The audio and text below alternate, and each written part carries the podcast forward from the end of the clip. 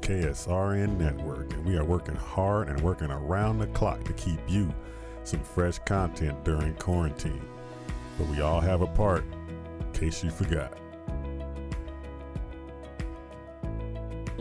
It's really pretty basic. Wash your hands often and well with soap and water. Cover your cough every time and stay home when you're sick.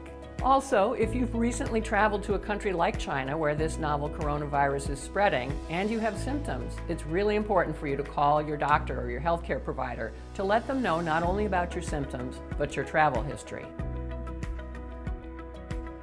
So let's do these steps that are necessary to keep us all safe, not only just in Arizona, but around the world. Follow the lines of the CDC and all the medical professionals. You're listening to Casual Sports Radio Network.